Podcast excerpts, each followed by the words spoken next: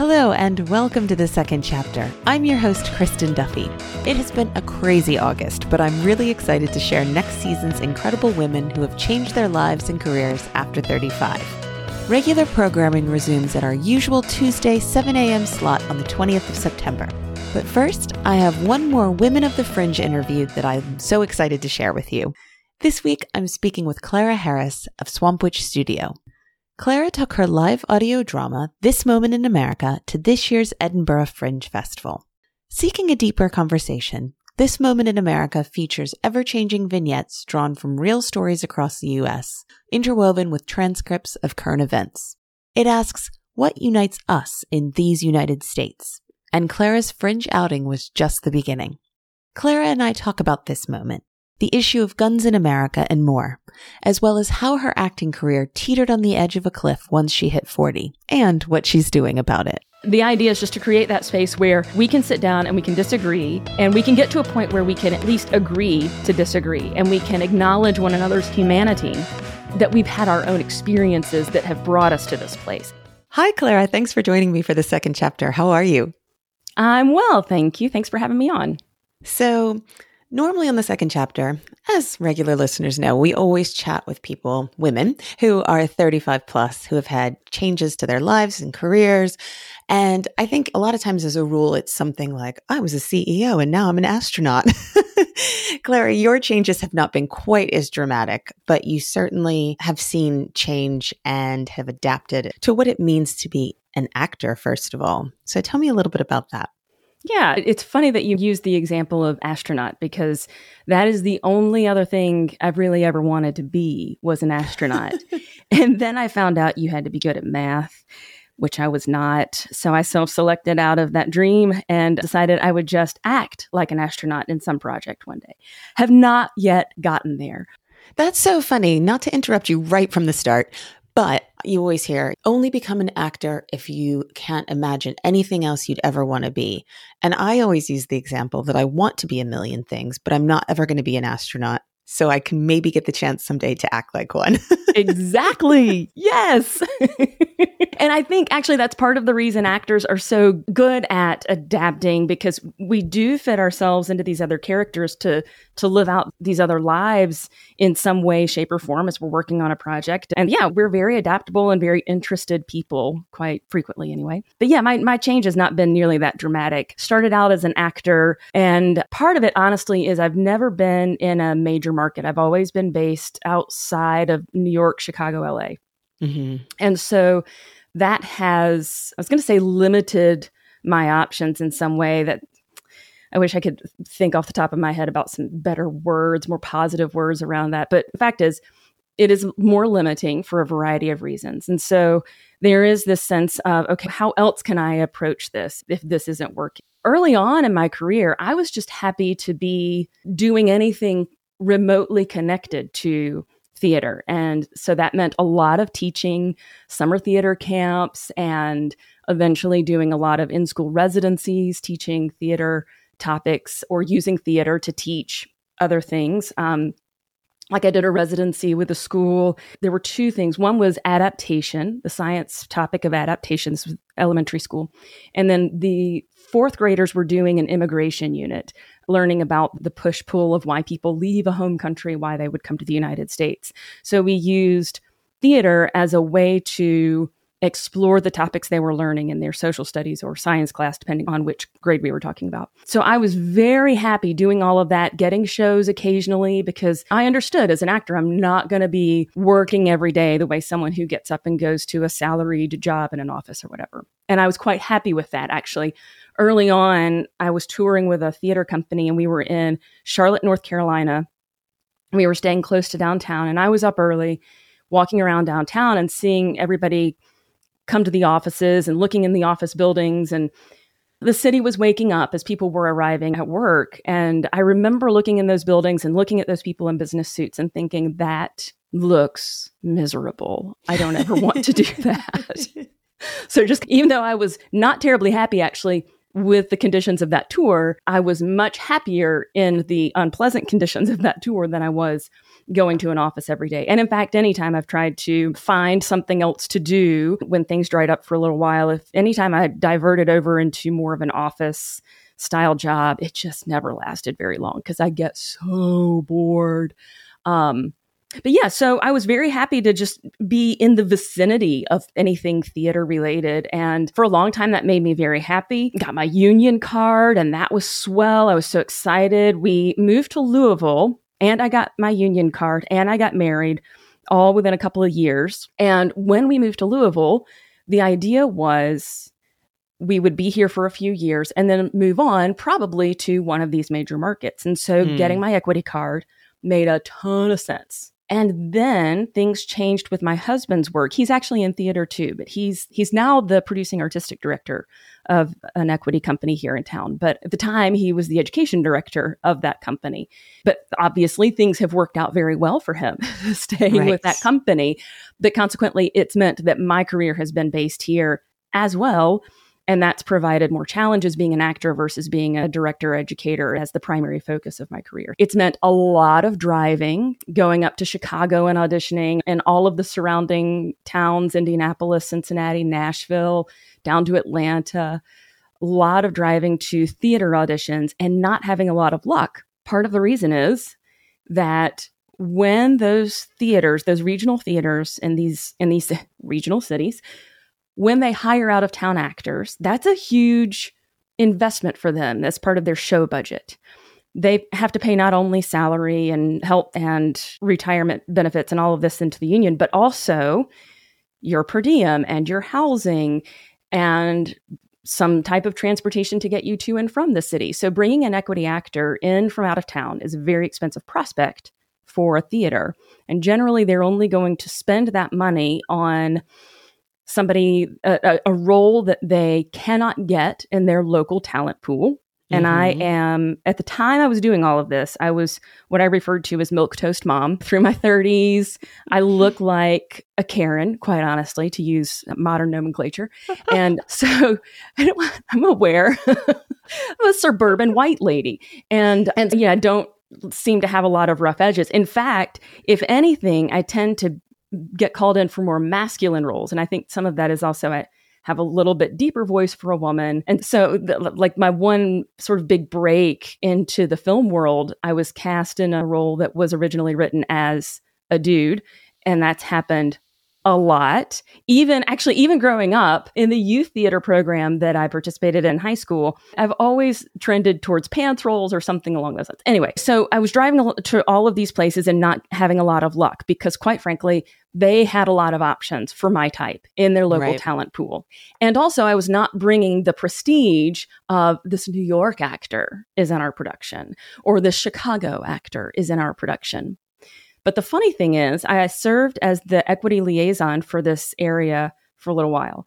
And during that time, I went to a big meeting in Chicago where other area liaisons from the regions came. Obviously, the Chicago people were there, and then also some of the New York office folks were there, and some of the top officers of the union were there.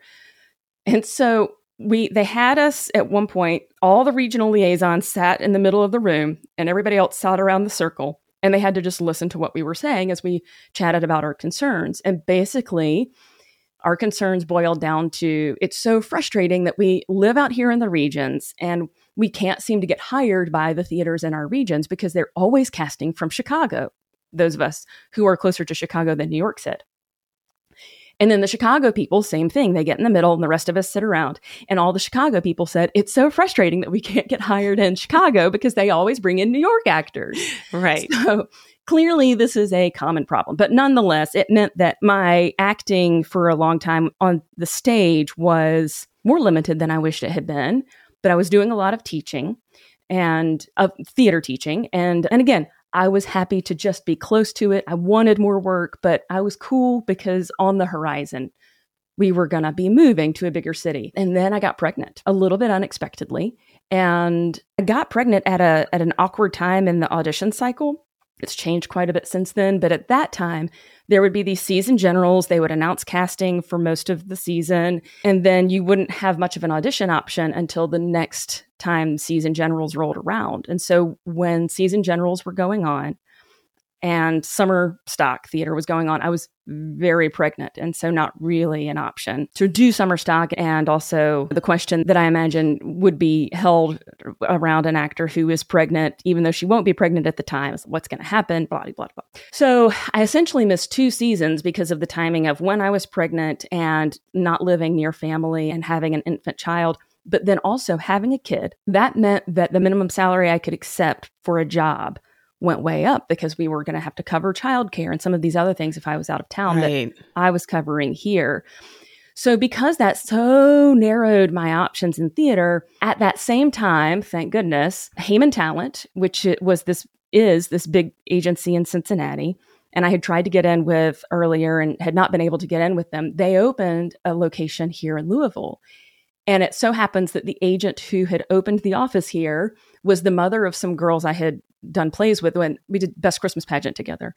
And so I walk in, I didn't know this. I walk into the office and it's this person who knows me already. She's, hello. So she was looking to build up her roster.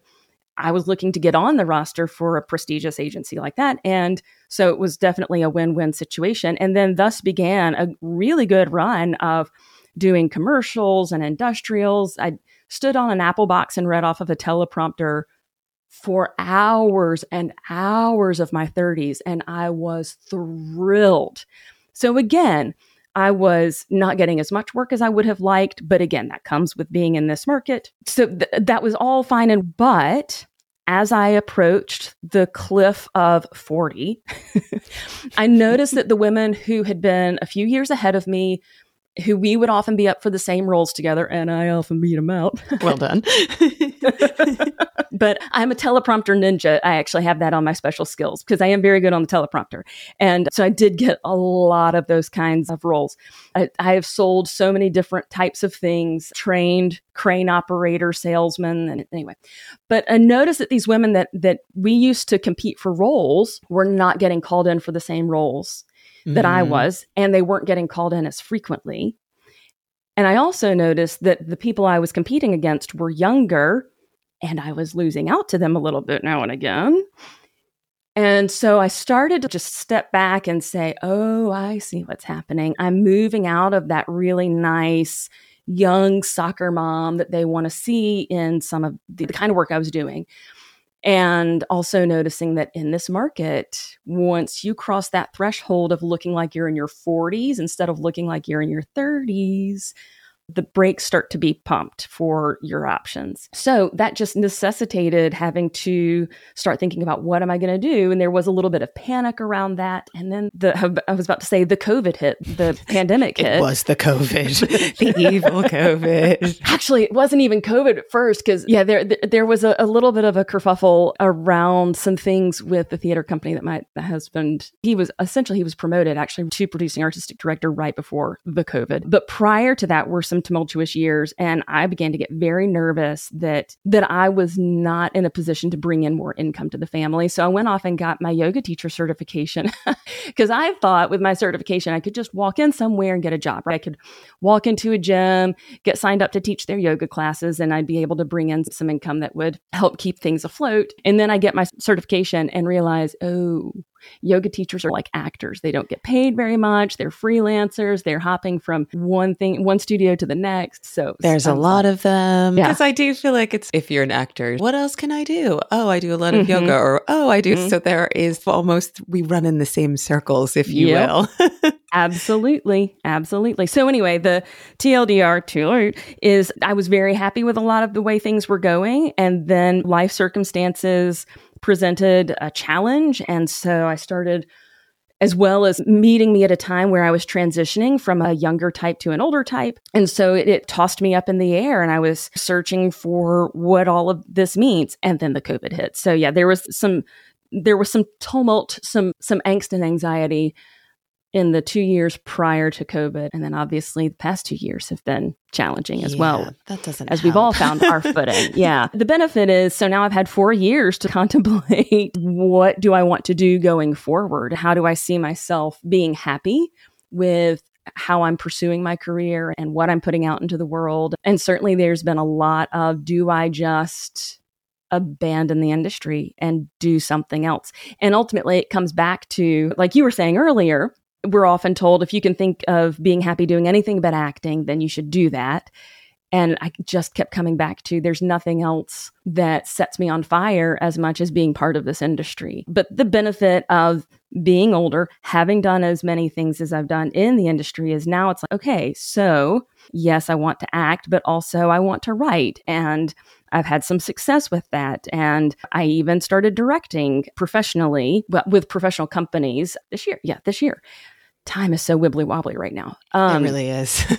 and then, so for the Fringe, it's stepping out with my production company, Swamp Witch Studio, which technically I've had for almost as long as I've had my son, which is 15 years, and stepping out and really launching that as an official business instead of just this little side hobby that maybe we'll do something someday. So while it's not been as drastic a shift from CEO to astronaut, it's definitely been growth and development, and times change too, in terms of expectations of making your own content. And that's how you get in front of the eyeballs you need to get in front of to do some of the other kinds of things you might want to do. So just adapting with the times is some of it, but also using that, the wisdom of age to, and honest, also, quite frankly, getting to the point where you just don't give any fucks. You've got zero fucks left to give about what anybody thinks about what you're doing. To a certain extent, you do need people to buy tickets. Yeah, but yeah, they're just getting to a point where it's, you know what, this is what I want to do, and screw it, I'm gonna figure out how to make it happen. So it's interesting you say about the cliff of 40 and how you originally started Swamp Witch to get your own work going or as an opportunity for yourself. Mm-hmm. Because I started my production company Slackline with the kind of women over 35, because I came into the industry a bit later. I did have another career. And I feel like I stepped in right as you're seeing that, because commercially, I feel like it's about 35 when they start thinking you might be a bit too old to be that soccer mom, or once is in commercial world, like young mom is very young. Yes. And there's this weird cavern. I don't even know what to call it, but you said cliff, so maybe that's a good analogy. But when you're a grandmother, okay, there might be some roles. Granted, they're way more limited. Mm-hmm, and when you're a mom, but what's in between? Mm-hmm. And I always say it on here. People are probably so tired of hearing it. It's getting better. But it does still feel like you said, there's this kind of cliff that it's, I can see there might be another side if I can just stick it out long enough. Yes. Granted, there's people playing grandmothers at 39 because God knows we're all super old by then. But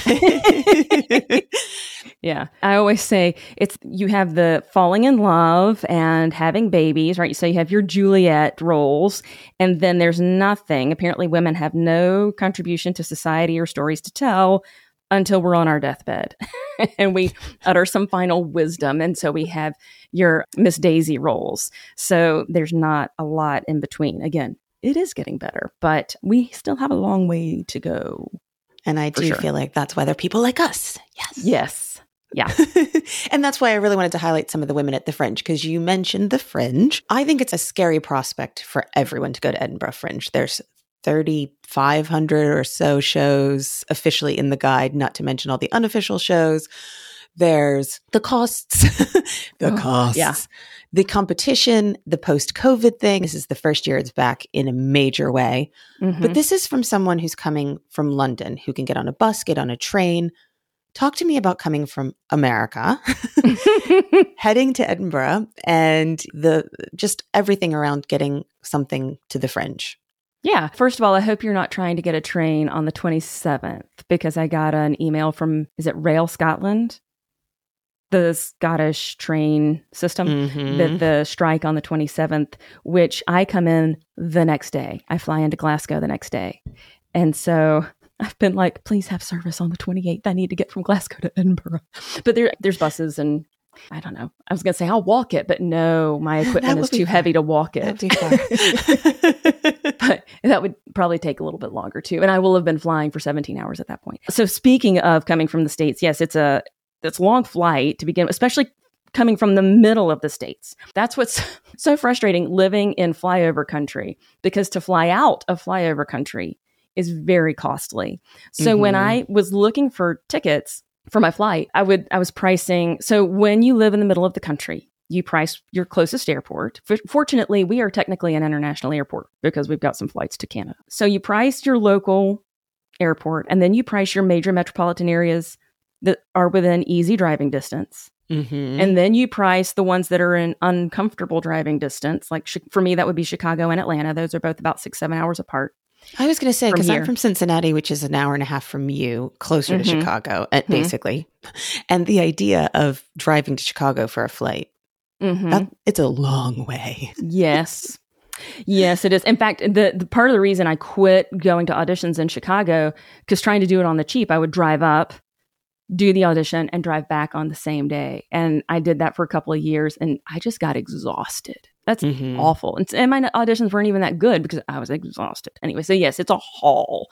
But if I'm going to save several $100s, maybe I'll figure it out. Oh, so anyway, then I price. What if I were to get maybe I could find a cheap flight to New York or Boston or DC. Maybe the flight would be cheaper there. So the flights out of New York, Boston, DC were significantly cheaper. But getting to Washington, New York, or Boston was more than what I would have saved. So I'm flying out of Louisville, which makes it a lot easier, especially when you come back into town after 17 hours on a flight. Right. The time change and everything makes it a lot nicer when you're coming back into your town. Yeah. So it's a long distance to travel. And you've got all of the rigmarole, all of my electronics that I need to use for the show, because I'm bringing my own mixing board and a couple of mics. And so I need to plug in a mixing board. And my laptop can run off of battery power, so I don't necessarily need to plug it in, but I love the idea of running a show off of an unplugged-in laptop. So I've got these two major electronics that need to get plugged in, and of course, we have different plugs, different voltage, and the mixer in particular, I can't afford to blow it, literally blow the fuse or whatever. So I need to make sure I have a step up down transformer converter. So it's not just your traditional travel plug, because it's a heavy duty appliance essentially. So there's been this, how do I figure that out? Do I just source it there? And I don't want to entrust anything to baggage handling for concern of it getting banged up, and also for concern of it not making its way to me when I need to, especially because I'm going through Amsterdam and they've had a lot of problems in their airport. In fact, the other day, there was a notification on the website for my airline that the baggage handling, some sort of machinery was broken at Schiphol. And so customers would only be allowed to bring on hand baggage.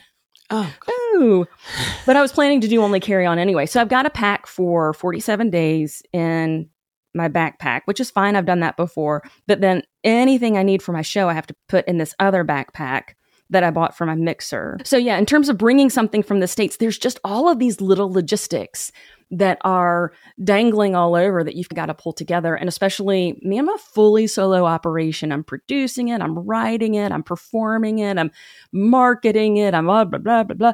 So it's a lot for one person to do. And the logistics aspect of it has probably been the most overwhelming.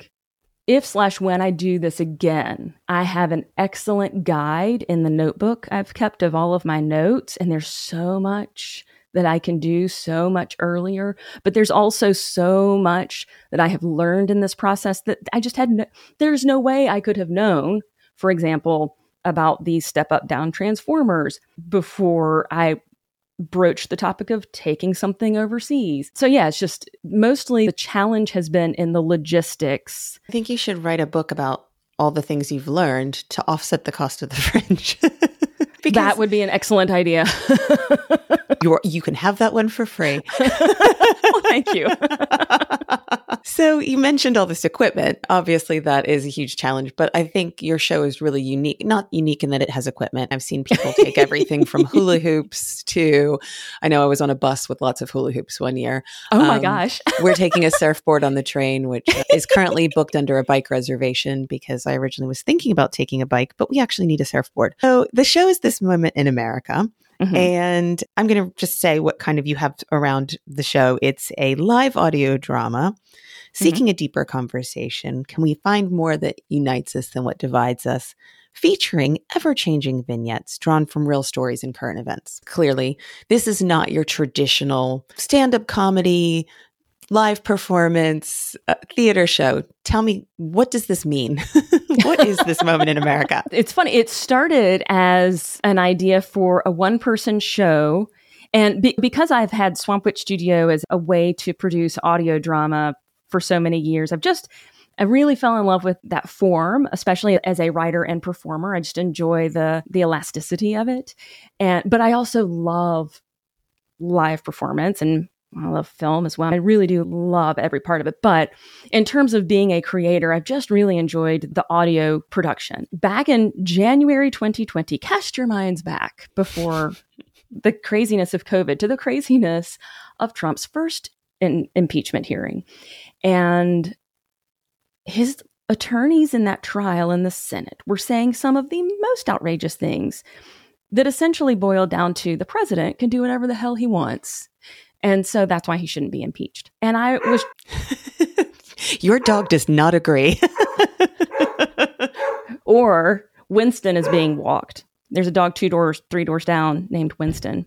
Oh no, I think your dog heard Trump and that was it. Anyway, so Trump's first impeachment, the lawyers were saying these crazy things. And I was driving in my car, listening to NPR, as I do, listening to the impeachment hearing, hearing some of these ridiculous statements that were being made in this sort of almost Southern Baptist preacher style. And I grew up in Chattanooga, Tennessee, so deeper in the South. And I grew up in Chattanooga itself at the time anyway, was very conservative. I'm slowing down because actually I think it's still pretty conservative. But anyway, everybody I knew went to church. A lot of people were Southern Baptists. Anyway, all of this to say that the cadence and the style of speech, this big bombastic sort of, how can you even imagine that this wouldn't be allowed?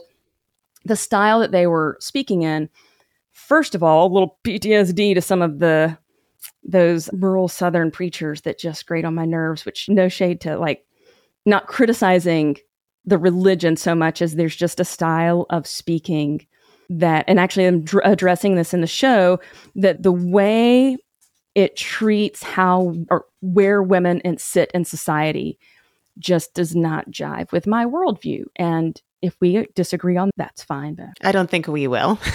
Not you and I won't, but I was going to say that, yeah, that I don't want to disrespect anybody's beliefs, but there is a style of speaking that a lot of politicians have that just grates on my nerves because it's this, oh, come on now, sweetheart, honey. Yes. Grr! Anyway, so I'm listening to Trump's lawyers and I'm thinking, this is ridiculous. I'll bet if somebody just took this transcript and read it like they're reading a news report rather than having all of this performance around it, it would be revealed how ridiculous it is, what they're saying. And so that was the seed, actually, of This Moment in America. Let's do this one-woman show where we take some of these ridiculous things that we're hearing and we read them almost like a news report. And so it wasn't a fully formed idea, but that's where it started. And then, of course, the pandemic hit. But by then, by March, a couple of months later, I'm really invested in this idea. And I feel like we need to find a way to talk to one another outside of all of this like crazy rhetoric and the hot takes that we see online. And so the idea developed over time into which is the launch of This Moment in America. It's, yes, this show, but it's also a project. So there are workshops that are associated with it that people can bring into their space. And it's basically a writing to heal workshop where we work over the course of a weekend to identify an experience that you've had, a moment in your life that what do you want to share with people about that might reveal something about how you feel in a way that you think might help somebody else understand better the perspective that you hold on life.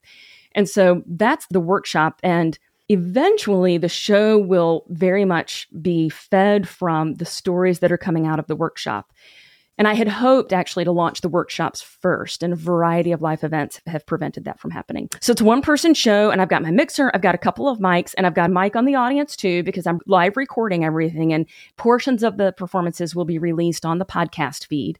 The podcast is called Night Owl Theater. So Swamp Witch Studio produces Night Owl Theater, and this is a project that is being funneled into that podcast feed, the audio-only component of it anyway. That's what you'll see, is just there's not a lot of flash in terms of what's on stage except for me. And I am in a blue outfit. And I've even found like blue satin ballet slippers that match the blue pants. So excited about that. And a red belt. So, because I was trying to think when I was developing the concept for the costume, it's okay, I don't have much for the audience to look at. And I'm going to be behind a lot of equipment. So addressing what does that need to be?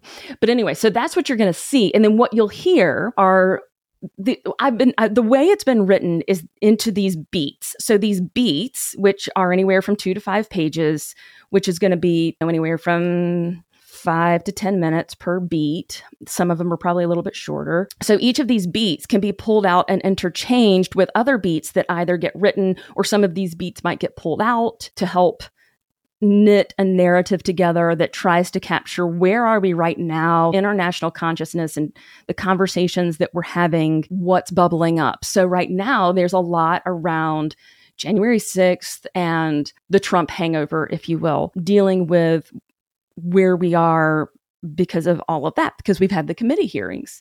Mm-hmm. And so that's very much in the news. And also the Supreme Court blowing things up at the end of the summer with telling states that they can't decide who carries a gun, but they can decide who has to carry a baby. Again, I don't care what any individual believes about abortion. That's your right to believe that, but it's also another person's right to believe what they believe. And we're allowed to disagree about that. But so I do have a perspective, and it's been interesting developing the show, because initially I thought the show isn't going to be any different for the Edinburgh audiences than it necessarily will be for the American audiences. And then I realized as I'm writing, some of the shorthand that I'm using, some of the references that I'm using initially, I'm like, ooh, I don't know if an international audience would get that. Mm-hmm. I don't know how familiar some of these politicians' names are to an international audience, especially somebody who doesn't necessarily listen to a lot of international news. Like, I'm very familiar with a lot of UK politicians because I listen to a lot of BBC, and I also happen to love politics. And so last time I was in Scotland, I spent an afternoon watching Scottish Parliament. That was fantastic. It was actually, as far as I'm concerned, it was one of my favorite things I did, was sitting in there and watching Scottish Parliament. They were debating that day on whether or not to establish a committee to investigate the fire at the School of Art in Glasgow. And there was a Glaswegian representative that was on fire. Oh, it was so fun to watch. Not to be so stereotypical, but that's pretty much Glaswegian in general. But it was like, whoo, I wanted to stand up and applaud, but you're not allowed to applaud or remark or anything. You're not allowed to root for the politician. Yeah, exactly. It was fun to watch. Anyway, so I don't know how familiar audiences would necessarily be with some of these things. So then I had to start thinking about, okay, so are these references going to read at least enough, in context at least? And then the other thing I found myself doing as I'm writing for Edinburgh is wanting to explain why or explain away. I remember sitting, rereading a portion of script I had just written, and just like this bolt of lightning, I am trying to explain America instead of reflect where we are. And it's not my job to explain why Americans think one way or another, but rather reflect where we are and try to present this, use the term sonic collage, because that is how it is. It's like a collage. When you think of a collage visually, you've got these different elements that come together, and you can look at the individual elements, but then there's also an overall impression that you get of the piece as a whole. And so that's essentially what I'm going for, but in an audio format instead of a visual format, is that we have these individual pieces that will come together into a whole that present this picture that you can go away from the theater and ruminate on and meditate on and discuss. And also, I think there there are a lot of universalities about what we're struggling with. It's not necessarily unique that we're struggling with differences of opinion and how we're addressing that. There are elements of that that you find all over the world. And so I do think there are some universalities just to the human experience, the experience of being alive in a human body on the planet Earth in the year 2022. But then specifically what we're looking at is what are the forces at play in America right now that are bubbling up and maybe creating friction amongst people that we're sorting through as we try to figure out who we are. Because as the script is right now, January 6th is the inciting incident. Because in my opinion, or at least in the story that I'm telling for the show at the moment, is the moment that we could no longer deny that we are definitely in this state of two very different visions of America. But as things develop and as other things happen, there are other things that may pop up that change the narrative. So again, we have these beats that get interchanged so that it can constantly be reflecting back where we are as we're mulling over who we are. One of the things that you brought up as an issue was whether we have a right to carry guns versus carry a baby. But one of the shows that I saw when I was in Edinburgh in 2017 was called The Gun Show. It has stuck in my mind as one of the best pieces of theater I've ever seen. Ooh. What was so interesting about it is it was a story of a woman and her 5 different experiences with guns throughout her life, because she was American. She had very much context around guns. And what was so powerful about it, or one of the many things, I shouldn't say it as if it was one thing because it was such an amazing show. As a white woman writing this story, it was a one-person show told by a black man. And whoa. Just even saying that now, my hair stands up on end, because the difference in being a white woman in America versus being a black man in America and what that means for guns is it made the show so powerful. It also was so powerful because when it came to the 5th story, every night, the woman who wrote the show was in the audience, and the man telling the story would ask her if he could tell the story because it was so intensely personal to her. And even talking about it now, I'm getting I'm so emotional. I want to cry about it. But the story was so interesting in the sense that I know very strongly what my opinion about guns is, but it wasn't told in a way that was preachy. It was a way that this is my experience. This is why, as Americans, we have had these problems with deciding whether we should be able to carry guns. So I think that's really interesting. But part of the reason I say that is also, I think I remember on Twitter, you had asked for people's personal experiences with something that had happened around guns. How does that work its way into the show? Although January 6th is the inciting incident, we do look at, it's so funny, I go between saying I and me because it's a one-person operation and then using the royal you or the royal we. Eventually there will be multiple people and it will be. I do that a lot too. I totally get it because I have a company, but really the company is called Christus. Exactly. Okay, good. I'm glad I'm not the only one. So although there's a lot about January 6th around that, it's also used as a vehicle to get at the fact that we are bipolar about other things. And there's a guns, actually, as it stands right now, because again, the script is constantly developing. So as it stands right now, guns beat is actually the longest one in terms of page count. So for the guns beat, actually what I've asked folks to send in is the name, age, and anything they want to share about a person that they have lost to gun violence. And that can be they were shot by someone, that can be they were lost to suicide. So the point of asking for that is because in the guns beat, the idea is to have, if you think of it visually, it's almost like a scrolling list of names, like the in memoriam segment of, award shows where you have this slideshow of the people we've lost over the past year. But in this case, it's any time period. Who have we lost to gun violence? While these comments, conversations are interspersed, collage-like, in between the groupings of these names, to create this sort of push-pull of this is the result of gun violence for whatever reason. Again, it might be suicide. It might be that they were murdered by someone. It could have been a gun accident. It's this idea reflecting the American psyches that we have, as you were mentioning from this other show, the gun show, in 2017 that there are so many different experiences that even one person can have with guns, that, and it's so, there is a part of the culture that is so imbued with guns. I grew up in Appalachia, Kentucky, although I don't live in Appalachia. Eastern Kentucky is the heart of coal country Appalachia. It's where all those pictures from the War on Poverty were taken, and people in shacks falling down behind them, essentially. And while I grew up in a city in Appalachia, I could ride my bike out to my grandmother's house, and I was in rural Appalachia, and just in that same stretch of highway would be some of those kinds of houses that you see in those pictures, these ramshackle, nearly sheds, lots of trailers, that sort of thing. And so the experience of people who live in a situation like that, who live in an area like that, the experience they have with guns and their reference point is going to be very different than someone who lives in a metropolitan area. And that has continued to evolve, that understanding, as my husband's family is big into hunting, big hunters. Like, their family tradition is every Thanksgiving, the men go up to the hunt camp. They've got this house in Virginia, real close to West Virginia. It's down in the southwest corner, Bland County. You have to drive about 45 minutes to get to the closest grocery store and the Super Walmart in Wittsville.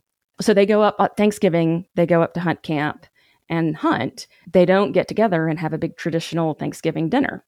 So that was very new to me. And as we've had this huge debate on guns, I've also had those voices in my life, these people who've had very positive experiences where there's been a lot of family bonding around experiences where everybody was holding a gun. And so I'm trying to reflect that experience of, there are just so many reasons that people have the beliefs they have around guns. And that's part of the reason why it's so hard for us to come to an agreement for what that needs to look like on a federal level or even a state level. Because here in Kentucky, Louisville is the biggest city, but most of the rest of the state is very rural. Yes. And so their needs are going to be very different than the needs or the risks that we have living in a more crowded metropolitan area.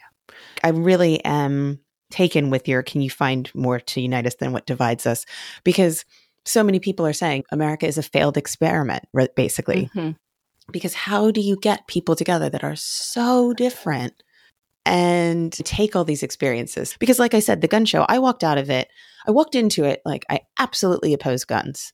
End of story. Walked out of it going, okay, I still feel like there's not the need for this concealed carry kind of thing, but it just made me think so much. So I look forward to seeing how you tie that together, because I think it is. What does unite us? What, how is this experiment? It's still a new experiment, but it's a really big one. How does that, I'm sure you're going to have all the answers.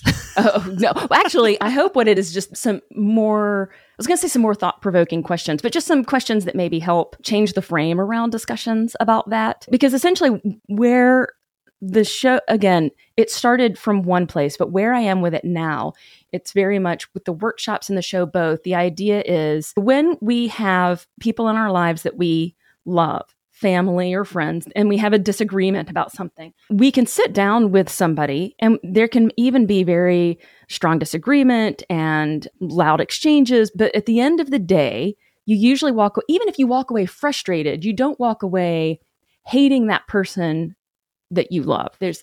Now, I say all of that, but in the back of my mind, I feel like a lot of families have been torn apart by some of these issues. Yes, they have been. But there are still people who can sit down and disagree, but then walk away still friends or still family and willing to sit down around a table together. And actually, quite frankly, part of the reason that I've gotten super interested in that is because of how my own family has been splintered by a lot of this. And so really trying to get at, how do you still love someone and sit down and have civil discourse with them when you have such fundamentally different ideas about how life should work in some ways, or how the country should work anyway. But yeah, the idea is just to create that space where we can sit down and we can disagree, and we can get to a point where we can at least agree to disagree, and we can acknowledge one another's humanity, that we've had our own experiences that have brought us to this place. And I think that's ultimately what I'm trying to get at. Just trying to create a space where we maybe pause and try to accept one another's humanity first and approach a conversation from there.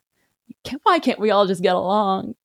Yes. Yes. That's the question that's been asked since Rodney King days of what, the 80s? Oh my gosh, yes. And so many of these, that's the thing. You're starting from a place that wasn't that long ago, but I just look back on these gun violence debates and I look back on these police brutality and even Roe versus Wade, like we thought we were safe. And there's so many things that go back so far that I think that's the other thing is I make the reference to a relatively new country and a new experiment. But these are the things that have slowly been tearing America apart for a long time. It's just now that we have things like social media that people are firing things off. So I'm really looking forward to these questions. And I think that's the other thing is I hope that you can get this out to a cross range of people who really need to be having the discussions. Yeah. My hope is to do a lot of touring around more rural areas of America for a couple of reasons. One is just to create places to come around and have these kinds of conversations that may not be available in those areas. And some of the reason it's not available in those areas is because there's not a lot of culture there to begin with, which I don't mean, I should say, specify arts to begin with. Cultural institutions kind of thing. Like the money's not being channeled in to allow people to come to these kind of spaces and do these kind of things. Yeah. And they don't even necessarily have these spaces. You mentioned it's such a big sprawling country. My family, we did a family trip out west in 2017 and took the train from Chicago out to Flagstaff, rented a car, and then drove up through, saw Zion and both rims of the Grand Canyon and Bryce. It was great. But one of the things that was so interesting as we were driving, I love a road trip. It's just these vast stretches, 4 hours, and there would be no buildings. It was just nothing built for hours and miles. And even coming from Appalachia, it's still Appalachia is pretty densely populated compared to the West. So we have a little bit of an issue in creating these spaces in the more rural areas because people are just so far apart, physically far apart. And so there's no way to sustain a large institution except in the more metropolitan areas. And so then that's where you end up having these conversations. So I would love to take this in an ideal world, actually. So Ford has a couple of truck plants here in town. And as Airstream is US based, they're actually in Ohio with the just beautiful trailers, little camper trailers. So in my ideal world, Ford sponsors the project by providing an electric truck. And then Airstream has a new model that has an electric motor on it to help with the towing capacity and also to be able to park it without using your vehicle. It's really cool looking. And so wouldn't it be great if Ford would loan me an electric truck and Airstream would loan me an electric trailer? And I would wrap it and would be happy to spread their name everywhere. And so I'm putting this out in the universe, Ford and Airstream. I would love to give you some love if you would give me some love and let me travel the nation, spreading the good word about electric vehicles and your companies, creating conversations around your vehicles, sponsored by your companies. How awesome would that be, Ford and Airstream? But yeah, so that's my big, wouldn't this be awesome if I could just do one long extended road trip with an Airstream and travel on sustainable energy? That would be great. Yeah, but we have a lot of problems and we're not going to solve them, quite honestly, in our lifetime. But I just wish we could speak to one another more civilly and again, acknowledge one another's humanity. That's really the crux of it. I don't know if this leads in well or not because I have no idea what you brought for me today, but did you bring a quote for me today?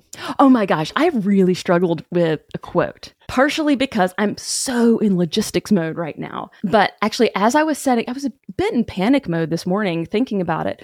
Okay, so two things. One is what keeps bubbling up is Julia Cameron's, actually, I don't even know that it's her quote, but I found it in The Artist's Way, leap and the net will appear.